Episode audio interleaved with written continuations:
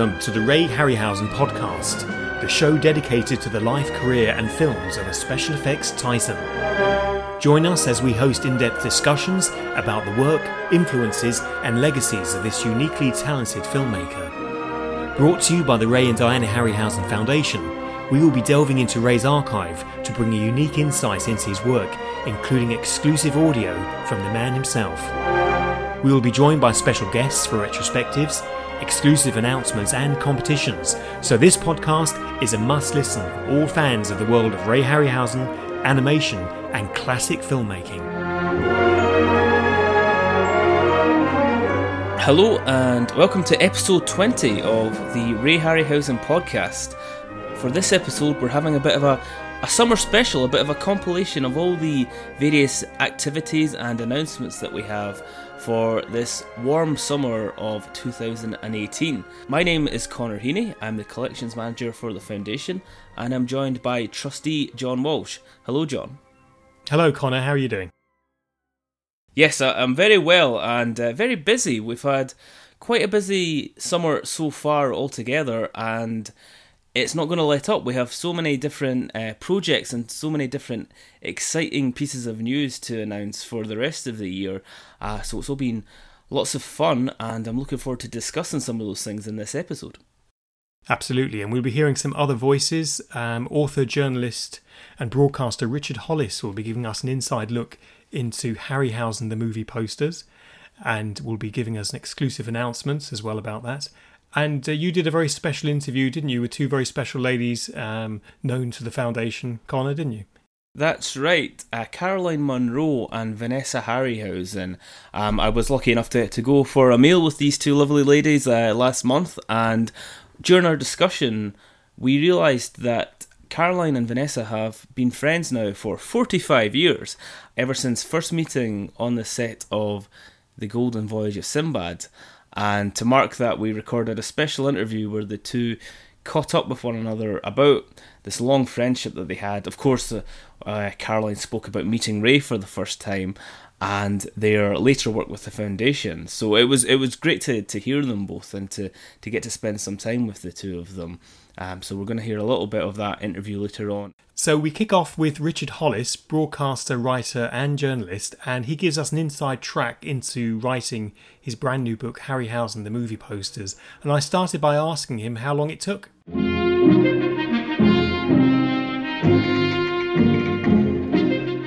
So, Richard, good to see you again. When we last met you, you were just embarking on the Harryhausen poster book, and now the hard work's all finished. The the book's complete. And how's it been? Well, it's been a lot of fun, and it's taken a long time. I mean, you say we last spoke about this at the beginning of 2017, didn't we? And here we are, like coming up to the summer of 2018, and the book's finally finished and gone to the printers. Uh, it's been a long journey, but it's been good. It's been really, I suppose, um, I suppose it's been it's been it's been the subject of of study, just finding the posters, meeting the people who've got the posters, and trying to collate the ones I wanted for the book. So um, yeah, the work's been hard, but it's been an adventure. Uh, and I think people are going to be really pleased when they see it, and they're going to be delighted with the kind of posters we found, and they're going to be surprised. Of course, I was too, because I know a lot of the posters pretty well, but we came across some very rare items, and uh, and I think that's going to astound many of our readers. It hasn't been that easy photographing the posters for the book because they're very large and and the sort of technical implications. You can't just do it with a mobile phone can you? Well you can but the trouble is the quality is not good enough because a publisher will want a certain type of quality for a uh, certain kind of quality for a, for a book or even for a magazine as such. And for the posters we wanted actually to be photographed. Um, we needed to get it done usually by a professional photographer. Fortunately we do know one or two photographers. Uh, i can mention them by name mark Mawson and andy johnson um, and both these guys were great at actually doing the work we needed because we would provide them with a poster, or a collector would actually visit them on our behalf with their prized possession. And um, and these guys have got the facilities, the studio facilities, to be able to put these posters on display and actually take high res photographs of them. Um, and they would take a number of photographs probably because we want to try and check the lighting and the gradient on the colours, make sure we've got just the best possible version. Um, and then we can scan that in any way we want to and use that in the book where appropriate. Uh, but of course, some posters, as you say, are very large. I mean, a six sheet poster is enormous. It's the sort of poster that you'd find on the side of a wall. Um, and this will be made up of six different American one sheet posters or a 24 sheet poster. Fortunately, we didn't have to photograph any of those. Um, but a six sheet poster is a very large poster. So a photographer like Andy, for example, might decide to photograph that in six sections. And then it would be very cleverly stitched together in Photoshop. Um, or it might be possible, depending on the size of the poster, if it was a three sheet poster, he might be able to actually display the entire poster on the wall of his studio and photograph that in one go. Um, and that needs a little bit of work too, because you have to make sure the poster's fitted together correctly. So it, it might be that the that the split for the different parts of the poster, three sheet usually comes in two parts. The split is probably across the title, so you've got to make sure that it's just put together very carefully, so the wording doesn't look odd. Um, and so it's, it's a lot of work. There's a lot of work involved, a lot of patience needed. And I'm very grateful to those guys who spent so much time and effort um, making the poster in this book look so fabulous. Now, you mentioned Mark Mawson and Andy Johnson. They're not just uh, fanboys and, and photographers, they were friends of Ray Harryhausen as well. So there's a lot of goodwill at play there. How much do you feel that that's been a part of the book, you know, finding the goodwill that Ray Harryhausen has with, uh, with fans? Well, being a friend of Ray's myself for many years, I, I think this was the marvellous thing about it. We were a bit like the old gang getting together and just remembering Ray and how much we liked him and what we thought about him and, uh, and what a sort of great guy he was. Um, and I think it was lovely just to talk to Mark and Andy just about their experience of knowing Ray as well. Um, and of course, because they knew him and because they liked his films, they were incredibly enthusiastic for the project, like I was. So, uh, not only could we just go and look at these photographs and, or look at these posters being photographed, we could actually share in the adventure. So, they had their own posters, which they were happy to lend to the collection for the book. Um, so, that was handy as well. And, I, it gave me an opportunity to, to, actually widen my circle of Ray Harryhausen friends um, because I just realised just how many people love the guy, and it was just great to be able to sit back and talk about him. Now, you've been a writer and journalist and broadcaster in, in this area for, for many, many years. So, um, were there any surprises for you? You know, was it did it feel like a, just another book project? Um, well, I suppose it's a different kind of book. It's, uh, it's. I mean, I suppose the idea originally was that we probably have just a very short introduction in the book, and it would just be a picture book. So, of course, a poster book is a picture book. So that's what we thought. But as it dawned on me, being that I've worked in the sort of media as well as doing BBC radio, magazines, writing books, I've written some books on the Disney organisation. I think it was quite interesting that um, here was an opportunity to do more with this book, to actually break the book down and talk about each film individually. I mean, there's 16 movies that Ray was involved with. Uh, and so it was quite nice to be able to introduce each one of them, maybe to put into some perspective what they actually meant and how important they were and the time in which they were made. And that made the posters seem more important too, because the posters also reflected sometimes the periods in which they'd been been prepared. Um, so yeah, I found that background um, in what I've been doing as a journalist was very useful in putting together what I think is a very different kind of poster book to anything that's been done before. So, um, have there been many poster books like this? Because there's a James Bond poster book, and, and there have been other poster books, but um, this is quite unique, really, in many ways, isn't it? I think it's the first poster book about an individual. I mean, I'm sure someone can probably contact me if I'm wrong, but I can't think of another poster book, and there are many books about film posters. There are lots of them, but they're usually assorted poster books.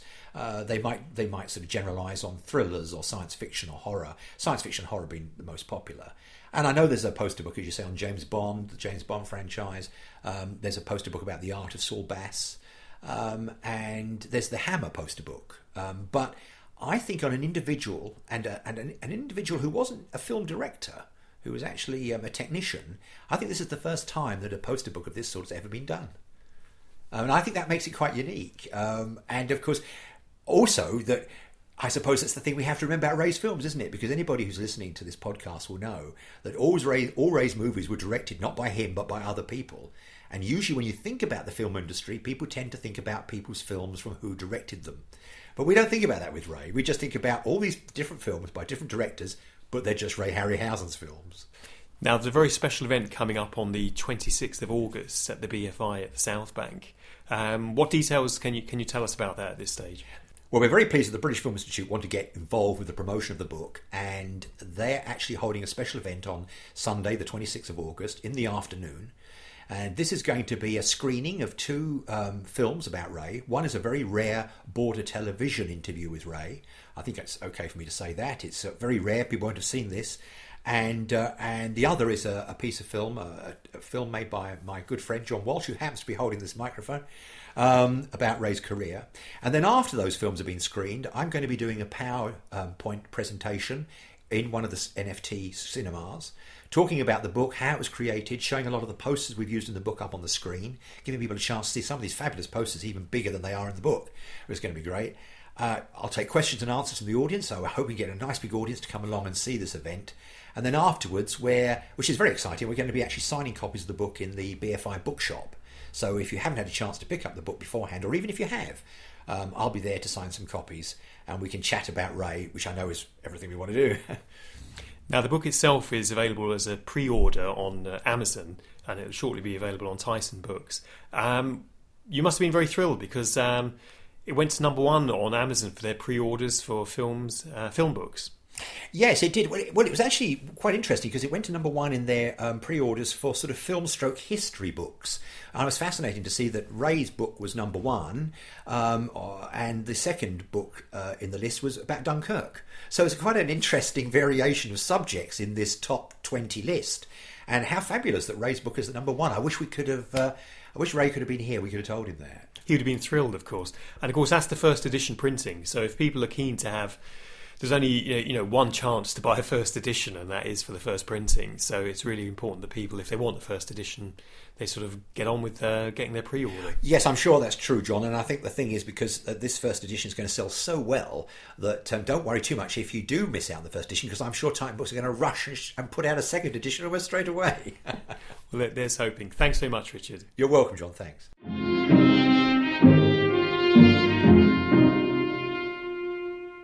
So Connor, that's um, an interesting, fascinating look into into this new book, and of course you've seen a preview of it yourself as well. What did you think?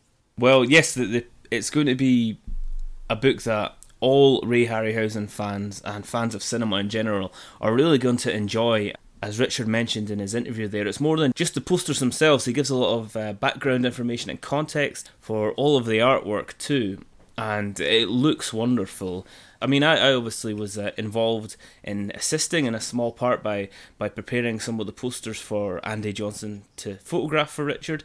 But even still, some of the artwork which emerged from fans around the world is incredible. And yes, it's going to be a real treat when the book is released in September.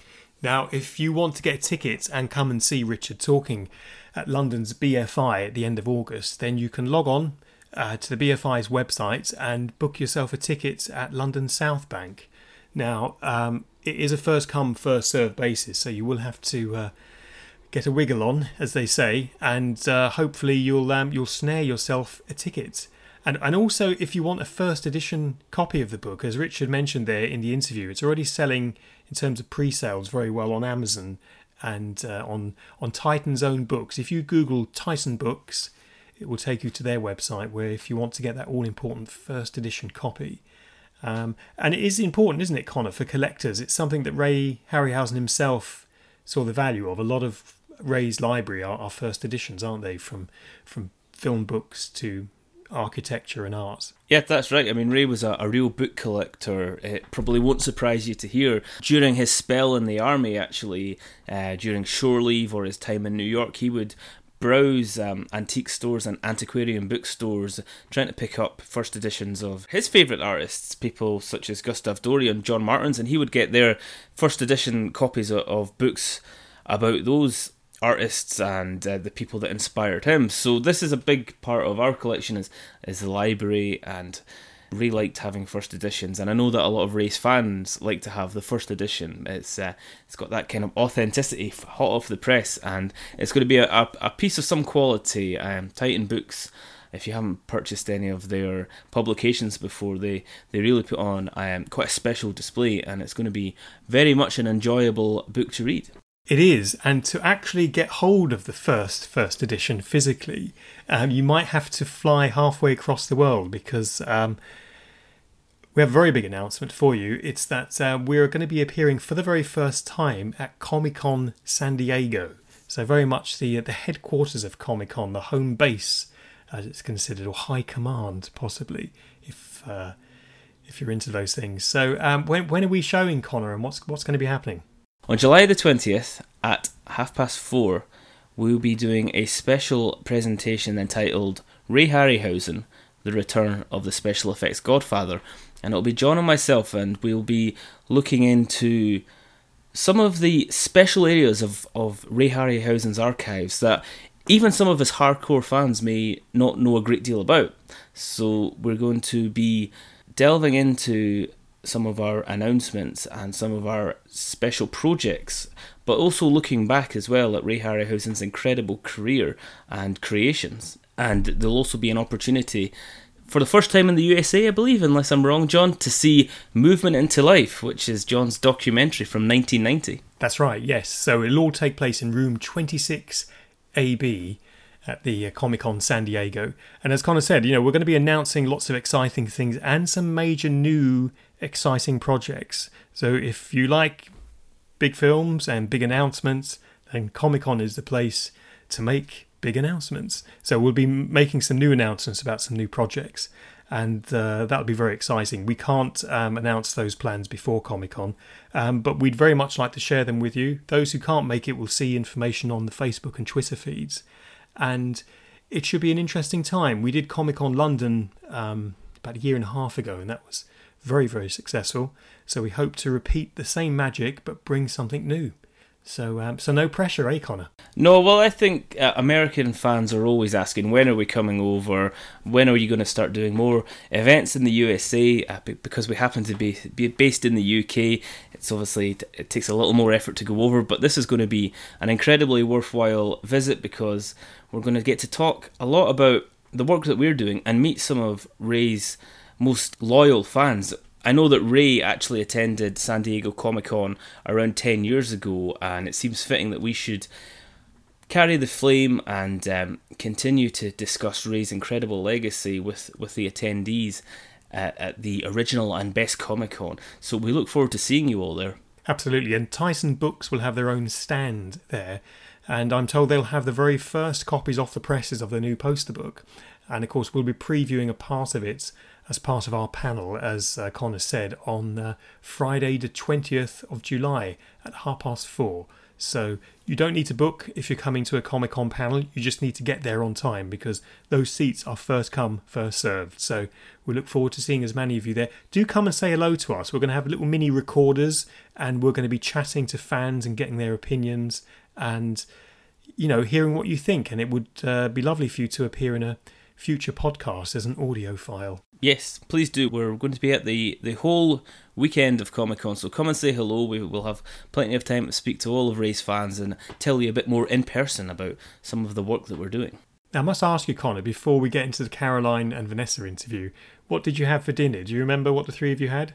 I, I certainly do. We went to an Edinburgh restaurant named Chop Chop, which is. Uh, very authentic Chinese food, and I'm happy to say that was my choice. And uh, Caroline and Vanessa were delighted with with the food. It was really really delicious. I recommend it to everybody. They're not sponsoring this podcast, but uh, Chop Chop is at a fantastic Chinese restaurant in Edinburgh, and we had a, we had a lovely time.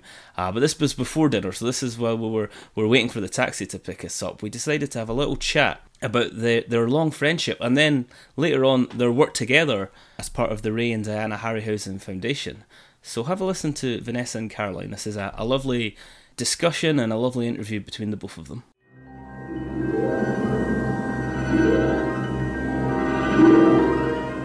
So I'm joined today by two very special people.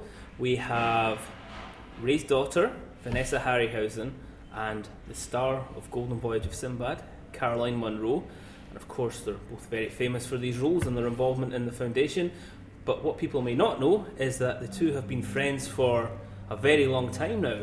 I dare I say it, 45 years that you've known each other. What an incredible friendship. That is, so yeah. scary, isn't it? So you were a, you were a tiny wee bubby I, I when I, I met was, you. Yeah, you I think I was about seven, six, You- seven. Yes, you were. Yeah, because definitely. we were just going to boarding school. Well, you were going. I, I wasn't was going. no. Tammy, yeah, Tammy Tammy was. was, yeah. yeah. my lovely, my lovely stepdaughter was going, and that's how we. Well, we met Oh. through your dad, through the wonderful Ray. So that's how we. That's All, how we. all stemming from the Golden Voyage of Sinbad Yes, in 1972 when the when the film was uh, was shot. And uh, what a nice what a nice way of making friends and meeting each other. Do you remember the first time that you met Ray? I went. Yes, I do actually. I first met him and Charles Schneer in. It was called Portman Square in London, and it was where I was um, going for my audition, because it was via um, Brian Clemens, who'd written the screenplay for Sinbad, and he suggested me for the role of Margiana. And um, uh, uh, I think Charles, especially Charles Schneer, wanted. He said, "No, no, no. We want, we wanted a big American name. We need an, we want Raquel Welch, and we want this and that." But I think your dad listened to Brian, Yeah. and I went along and I did the audition. That's the first time I met him, and I just thought I really liked him. You know, I really liked him. He was. Charles was quite. Well, he was from New York, wasn't he? Yes, a he was a new, very, very straight Yeah. talking, and but your dad had a very warm warmness about him. Uh, he was kind of larger. He had a big personality, but he was very warm and Mm-hmm. very charming. And and I was very nervous. I was young. Mm-hmm. You know, I was very, very nervous. I think I was what twenty four or something Yeah. ridiculous. So I was young, and I, I knew from what Brian had said that it was quite an important meeting to go along and meet these people. Um, And at the time, al- although you said you met Ray and you liked him a lot, did you I have did. any inkling that you were going to then become friends for decades afterwards? Uh, N- I mean, no, no, that. I mean, no, not at all. Having and having worked with him, and then having met uh, Vanessa's mum, Diana, and then and then meeting Vanessa. No, I had no idea that this would carry on for all these times, all these wonderful. years. And Vanessa, your memories are quite different because you were you were quite a bit younger. You were you were still at, at school when your dad was making uh, films like The Golden Voyage. So, what what was your perspective of the whole, you know, what your dad did for a living? Because what an incredible job to have, and uh, what an exciting life to lead most people's eyes. Yeah, no, um, well, I mean, I, I was sort of shipped off to boarding school, and in the holidays, I managed to catch up with both my parents, um, and uh, got to go sometimes on sets, and uh, I got to go on. I don't know if it was the set. Was it the set for the Fountain of the? It was, Caroline? it was, and it was Yeah. in in Madrid, Uh-huh. in Sevilla, Sevilla, Sevilla, yeah. Studios. That's, So that's I the was on the set. set for that. Yeah. It was You were small tiny. agency in that. Um, and then um, Caroline um, had her stepdaughter Tammy went to the same boarding school as I was going to. And we just struck up a firm friendship ever since, No, it's Through quite a nice image as well. The PTA or, or whatever the, the, the kids' parents coming to pick them up at boarding school, and it's Yeah. the Harryhausens and Caroline Munro coming to pick up their, their two young daughters from. Yeah. Uh, from Yeah, we used to school. take them Oh, for because if one days parent, out. if one parent couldn't pick the other one up, Yeah. the other one would come in Yeah. and take us out. No, so that's true. there was- It's a brilliant school. I mean, it was. this is good. quite a funny thought as well, because this is the 1970s. So this is Yes. while you're doing Golden Voyage and then the Hammer films, the Yes, Bond films, yes. all these huge films that people remember. But Yeah. in between them, you're sorting out the tuck and Oh, driving driving the kids to absolutely. school, and it's a- hey, Normal very stuff. normal stuff, down to earth, normal stuff. You know. I mean, you used to come walking with us in Holland Park and around the. Um, it was the Commonwealth Institute. That's right. It? I loved it because they had exhibitions and things. That's in London, Yeah. right in the centre of London. It was fantastic. And then take you ice skating. Yes. Oh, at Queen Queensway, wasn't it? Queensway Yeah, we used to. Caroline used to drive us up in my old banger. Yes, it was great. It was it was great fun, and we used to go around and have half a day skating around that. Yeah. It's a nice thought. Now, like going back to Golden Voyage, um, you both obviously had very different perspectives of the filming. But what are your memories of some of the co-stars? Because I know that was one of Ray's greatest casts with Tom Baker, Yeah. Christian, Yeah. your, good self, and uh, it's one And that John the fans Phillip, really love. And of Who was an John amazing Sinbad. Sinbad. Yeah. I'm to, to, to me, I think it was an incredible Sinbad because he, he worked so hard at it. He really worked at the sword fighting, and you know he really did. He practiced so hard, and that you had the dialectician there doing the going through all the dialogue and stuff, and so the, the, he really was on it. And then Tom, of Mm. course, who got the he got through Sinbad He he got uh, Doctor Who. They'd seen him in that, and they thought he was amazing in that. So That led yeah, to that led to landing Doctor the Who. role in Doctor Who. so Absolutely. What a, what a nice, again, a nice moment to be part of to see him then move on to that and and he one of the was most recognised I mean he, faces. he was so perfect as the as, As the baddie I mean yes as Koura Uh. the, the the casting I think I think your dad and Charles did really good casting on the film everybody was kind of right for the roles Mm-hmm. I think if you cast a film right and you know your characters you know what you're wanting from your characters usually you're onto something good and they did it really well And unbelievably, this is a fact that I looked up and I, I didn't believe it when I first read it. The whole film, Golden Voyage of Sinbad, was made for less than $1 million, which just seems incredible dollars. these days. Wow. Um, is that with post and everything Yeah, post the whole film, uh, I think it had a budget of one million, and it came in under budget actually, thanks to good old Charles Schneer.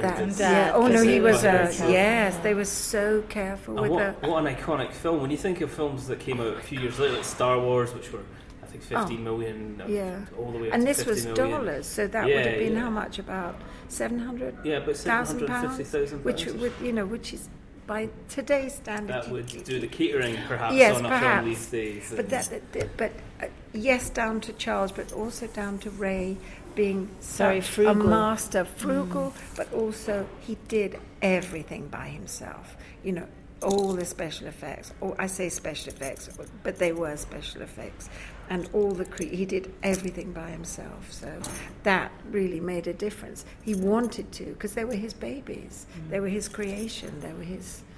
And as a, an- a young actress on set, Mm. what was your perspective on Ray? Like, did you understand just how much he'd been involved with?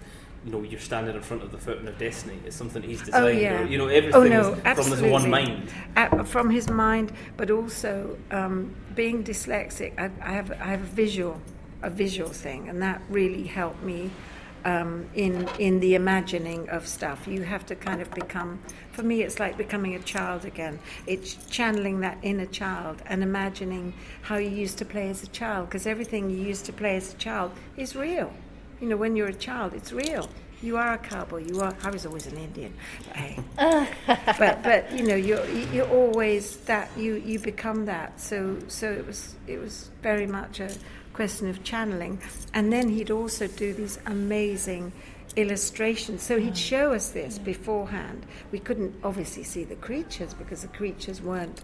Uh, weren't there then, but he'd show us these wonderful drawings, Storyboards yeah. that he'd done. He said, "Now this, Caroline, this is this is what you- you're going to see. You're going to see this 18 foot centaur. This is what you're going to see. It has the eye and the sound of it and the smell of it and the everything of it. So you'd imagine that. So he really painted the picture and he would direct those scenes.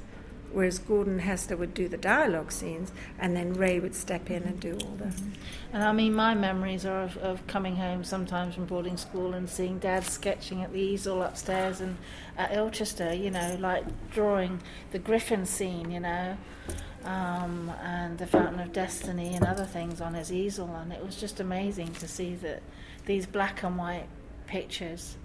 And then all, obviously the little storyboards that he took for the cast. It was just Would actually come to yeah, fruition. and then and then you see the creatures on the on the screen, and, Yeah. and not to mention the models coming to, you know, oh, being made upstairs in our own house. It was like wow. So you're watching the creation. Caroline remembers seeing Yes. them and saying, "This is Yes. what's going to Yeah, look." and You I'm there when they were. it. when she actually saw them And did being you have made. much, do you have much of a concept at the time, like when Dad's finished drawing this, it's going to be an amazing spectacle on the big screen, or, or you know, were you're starting to, to link the two? Yeah, no, I did. I did link it. I just, I just found it incredible from a piece of metal and, and, and foam, and and then the the how do I describe it? I guess the animation thing, and it coming alive on screen, did. and having that model there, alive. and I can touch it with a fur, and Yeah. and then it's suddenly moving on the screen the with all the armature, isn't it? actors and everything. It was just magical. It was just just wonderful. He was so clever.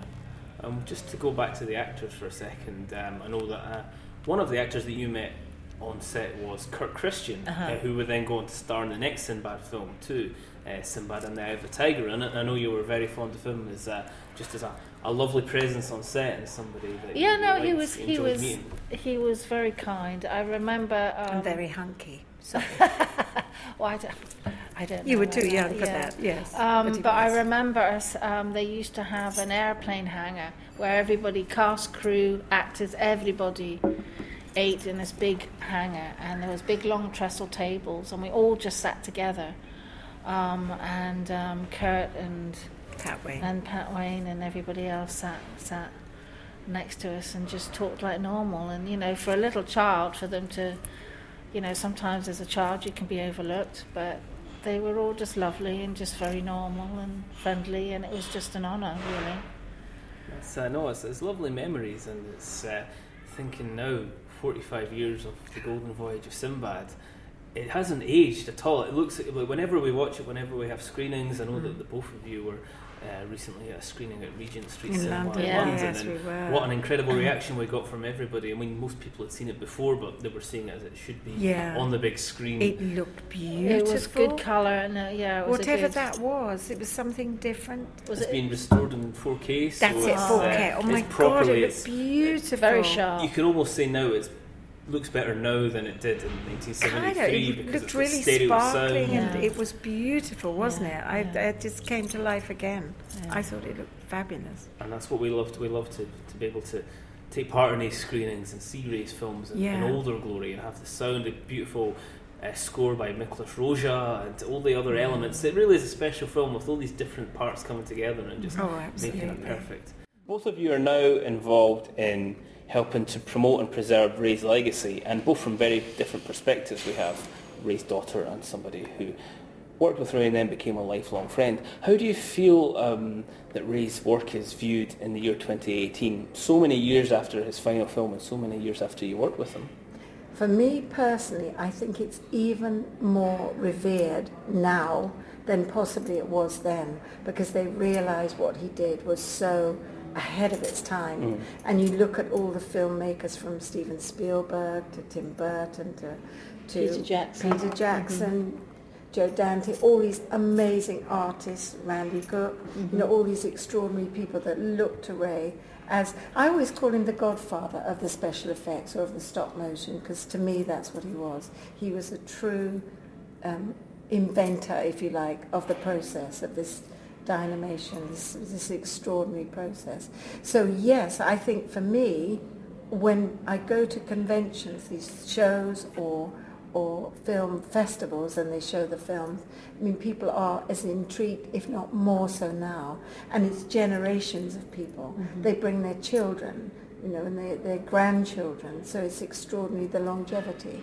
So I, I think the films are viewed um, extraordinarily with, with, with amazing, you know, people love them, people like them even more now. Um, And Vanessa, how does it make you feel when you are at screenings such as at Regent Street and there's, it still packs out the cinema? People still, People every hand love in the room goes up. Everyone wants to know about what your dad did and how he did it. And you know, so many years later, but people, are, it feels as fresh as ever. Yeah, no, I feel humbled. I feel emotional. I have a, a wave of, of different emotions going through me. Very proud, um, and also um, very pleased that the fans still want to keep. You know, as as Daddy said, it's it's all the folk out there that keep his memory alive. You know, um, and he was very humbled by all that. And uh, you know, the few people I met in Los Angeles and Oklahoma, and and that their reaction was just wonderful. And we will try and, and adhere to Dad's wishes through the foundation and look after his his um, collection and get it out there and do a, a scholarship thing for the young young folks and you know just hopefully continue on. When he Yeah. wanted the world to see it, he, wanted did. people to Oh, learn. He, He wanted he wanted it all together. He didn't want it, uh, you know, um, spread all over the place. He wanted one main base, like. and he's So, got it, he? yeah, he's got it now safely. yeah. And we've got big plans to let diff- people who may not have seen Ray's models before all all get get to see it and really experience. Uh, our exhibition in Oklahoma last year was, was a huge success, and there's, there's plenty more to come. Yeah. And it's thanks to the work of the foundation and of you two wonderful ladies helping and all of your incredible contributions to Ray's legacy. Thank you. very Thanks you much. both. Thank you very and much. what a legacy.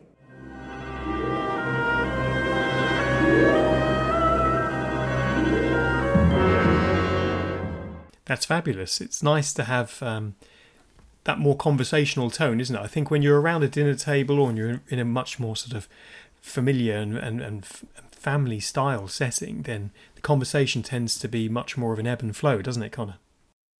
Well, I think that's the impression I get is that Caroline and Vanessa really do feel like family. Um, you'll you'll have heard in that interview Ray and Diana sent Vanessa to the same school as Caroline's children, so they would be waiting outside the school gates or, or helping with the school runs and, and so on. And it's a really it's a really lovely image in the 1970s when they were all making incredible movies as well. They they had the kind of domestic duties of, of parents to carry out at the same time. So they've been friends and they've practically been family for for so many years, and that really comes out uh, what a warm conversation and, and what a lovely thing to be a part of. Absolutely. And next time I'm in Edinburgh, which will hopefully be very soon, you must take me to, uh, is it Chop Chops, you said? Chop Chop, yes, it's uh, it's nice Chinese food. It's uh, it's very authentic, very healthy, and um, it, it was delicious. Uh, we'll definitely be going back. Fabulous. Now, as part of this summer special, although we're not on the road like the Radio 1 Road Show or TV summer specials, they'd always be at a beach somewhere, wouldn't they? Selling, uh, uh, sending out sort of balloons and candy floss. Um, we're going to be looking ahead to what's coming up for the rest of 2018. So, those of you who've been following our special music podcasts may or may not know that Intrada Records, who are very much the Rolls Royce of soundtrack releasing, um, have released uh, something that we thought was unreleasable the soundtrack to The Valley of Gwangi. Um, so the full score, including some outtake cues and some um, some source material that was used within the film uh, for the circus and so on, uh, has uh, has been released on CD, and we're going to be speaking to some of the boys down at Intrada to find out where they found it and, uh, and and what it's all about. But first, here's a here's a quick taste of what you can expect.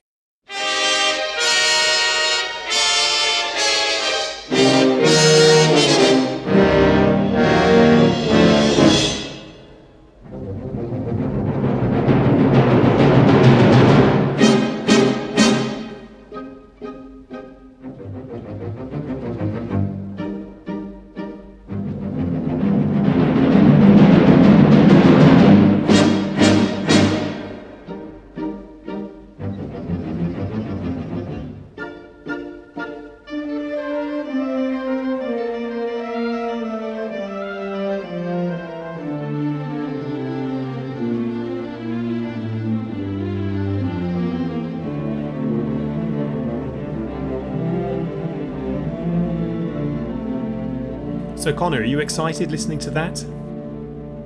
Yes, it was a real surprise to see that Intrada had discovered these original elements from the Gwangi soundtrack.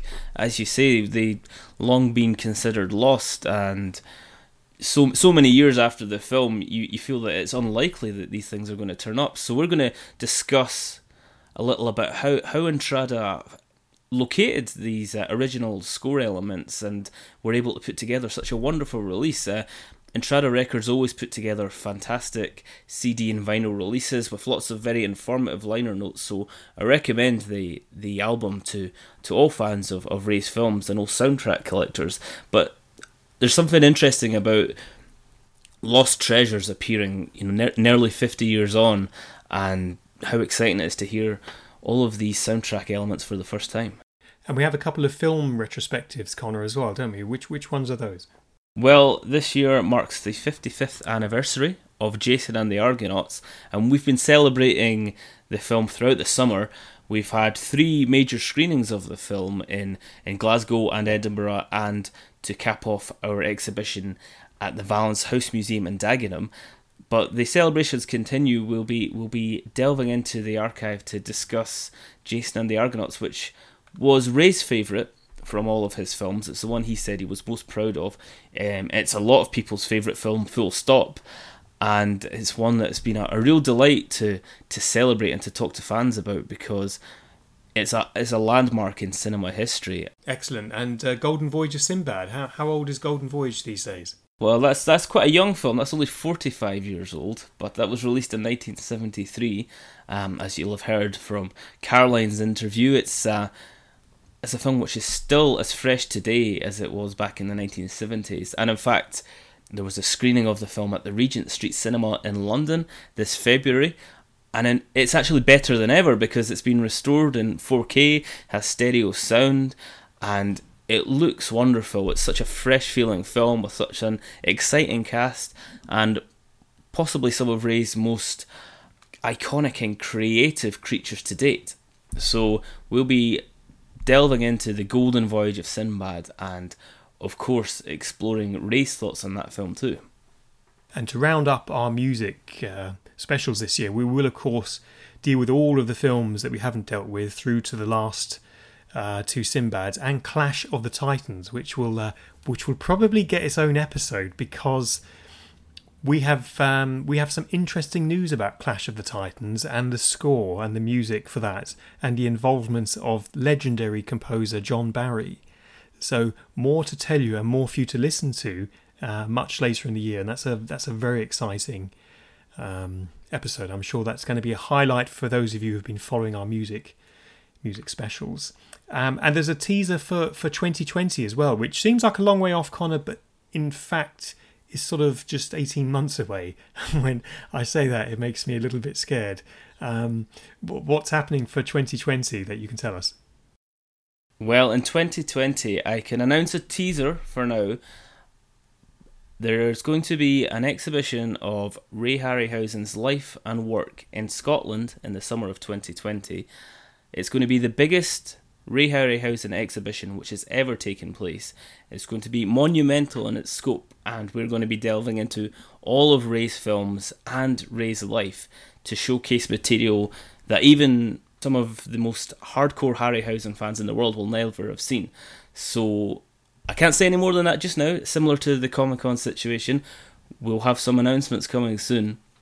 But uh, just suffice to say that please leave a, a, window in your schedule for the summer of 2020 because we've got something very special lined up. And although two years seems like a long way away, um, with exhibitions like this, it's actually no time at all. We have a lot of work to do, we've got a lot of exciting preparations to make. So keep an eye on our Facebook, our Twitter, and our websites for, for more announcements. Uh, but I, I can't wait to, to get started on this project. It's incredibly exciting. Yes, indeed, and uh, and more news um, in future podcasts. Now, to finish off, we're going to listen again to Richard Holliss, who goes into some of the more technical and artistic details about the history and the art form of uh, movie posters. And uh, we hope that you'll all join us at the BFI or at San Diego, or at least on the very next podcast. So um, we'll leave the uh, the final words here to uh, to Richard Holliss.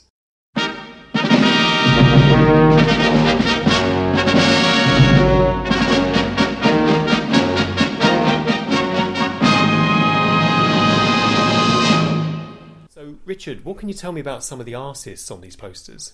Well, it's quite a wide variety. And the problem with film poster artists, and, and, and I think this is the, fast, the frustrating part about it in a way, is that some of these guys were really talented. Um, and there have only really been probably about half a dozen names that people can kind of remember now or are familiar with or even aware of who actually were the artists behind film posters. A lot of film companies would hire artists to write to design these posters to paint them for them and then uh, once the film came out, they were kind of forgotten. In fact, even some of the artists couldn't even get their names, uh, even to get their signatures on the posters. So, the, the one I found with the doing the Ray Harryhausen the movie posters book was that it was annoying sometimes that we had some great pieces of art, just couldn't track down who actually was responsible for them. But fortunately, there were some other artists who we were able to find out more about. Sometimes very sketchy details, but a little bit about their background. Um, for example, the uh, Italian artist Alfredo Capitani. Now, he was actually a set designer, film set designer, um, but he did some fabulous work for one of Ray's early black and white films. It came from Beneath the Sea, which was 1955. Um, stunning artwork of, le- of, the tentacles of the um, of the octopus coming out of the sea and, and, and grabbing a boat and pulling it down under the waves. Uh, and in the top right hand side of the picture, you've got the photo, a close up of the actual actors in the film. Um, artwork that's amazing. It looked, you know, for what would consider to be in those days um, a black and white B movie, really. Uh, this was this was sort of state of the art kind of paintings um, to promote this film in Europe. And he wasn't alone. There was another Italian artist called Anselmo Ballester who did some of the artwork for Ray's films like 20 Million Miles to Earth and Earth vs. the Flying Saucers. And again, this artwork is amazing. Uh, the rocket ship crashing into the sea for um, 20 million miles to Earth, which brought the Ymir to the Earth at the time. And um, uh, this, these, these, these are just incredible graphics that really catch your eye and make you think, I've just got to go see that film. And they really ran um, circles around a lot of the UK and American artwork that was being done. Those, of course, being done by a lot of anonymous artists who we didn't know the names of.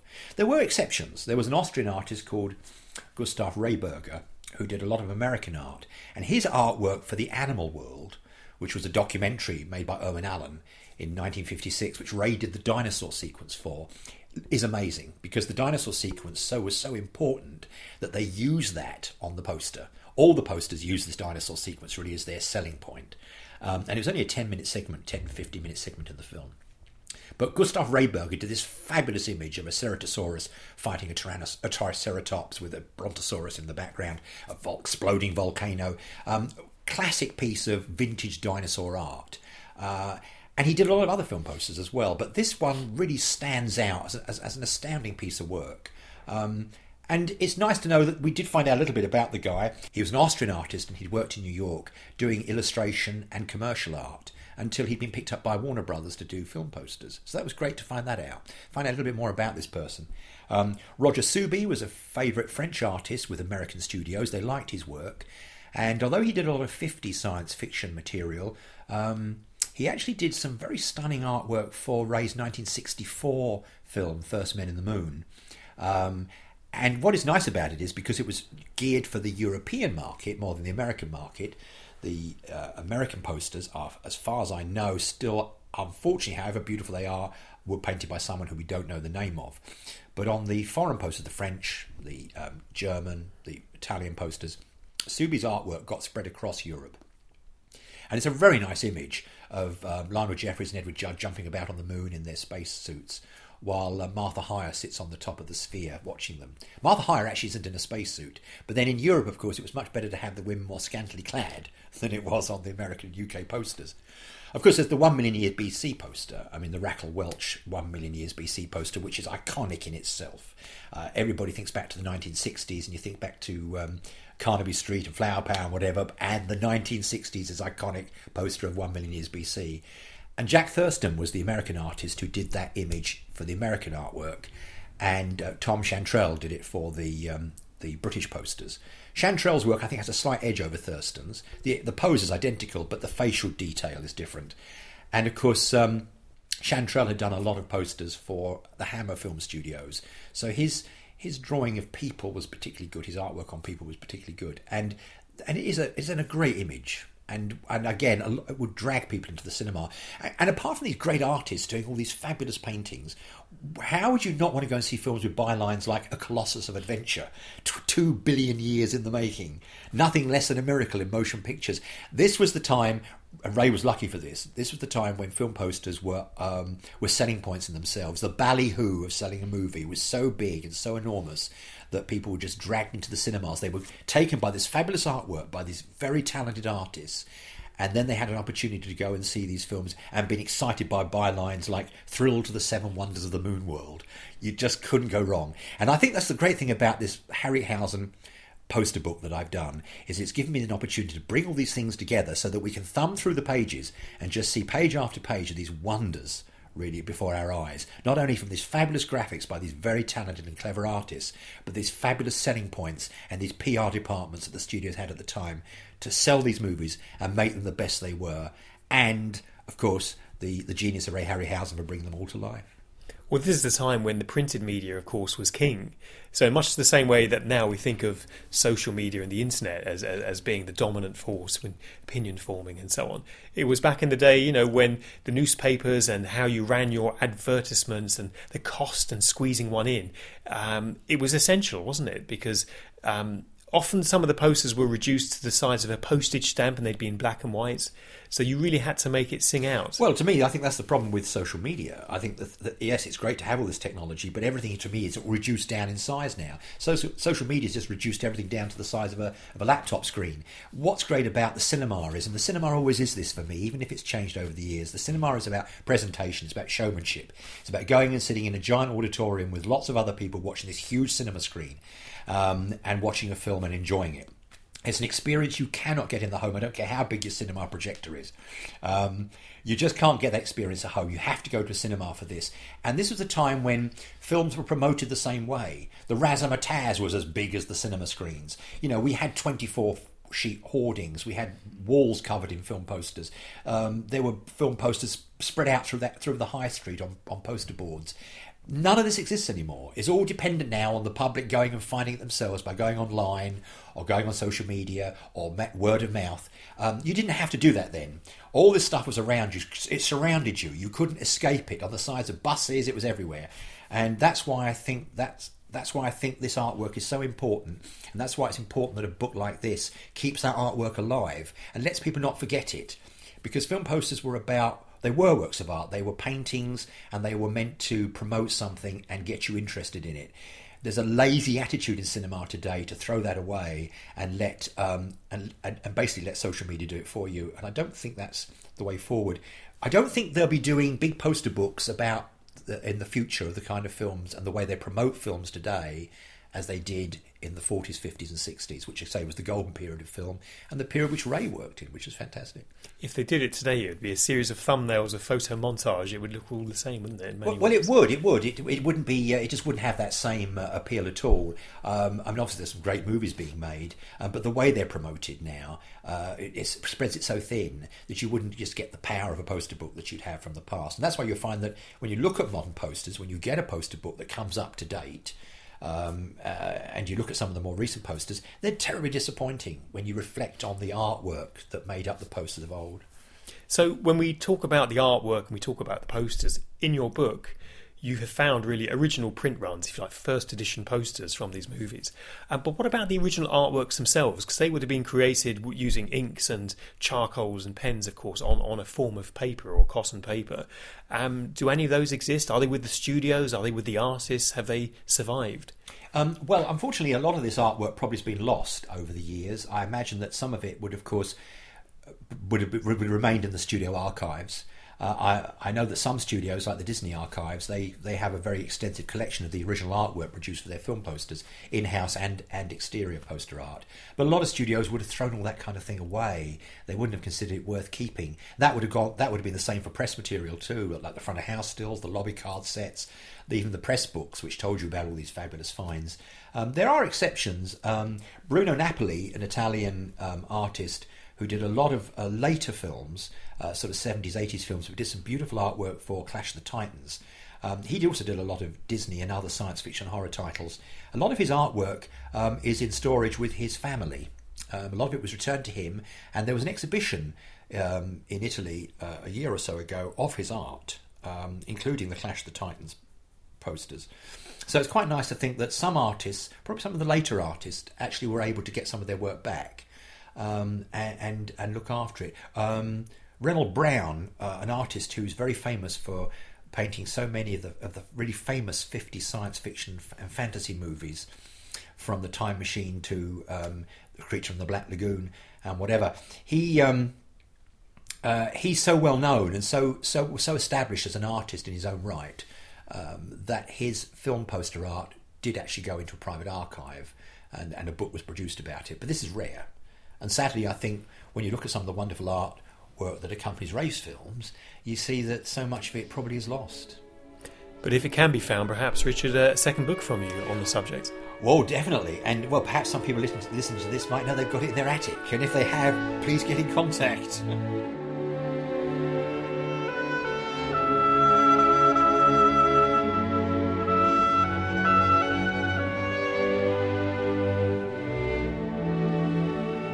Copyright in the Ray Harryhausen podcast is owned by the Ray and Diana Harryhausen Foundation, a registered Scottish charity, number SC001419, 2018. This recording may not be reproduced in whole or in part without written permission from the Foundation.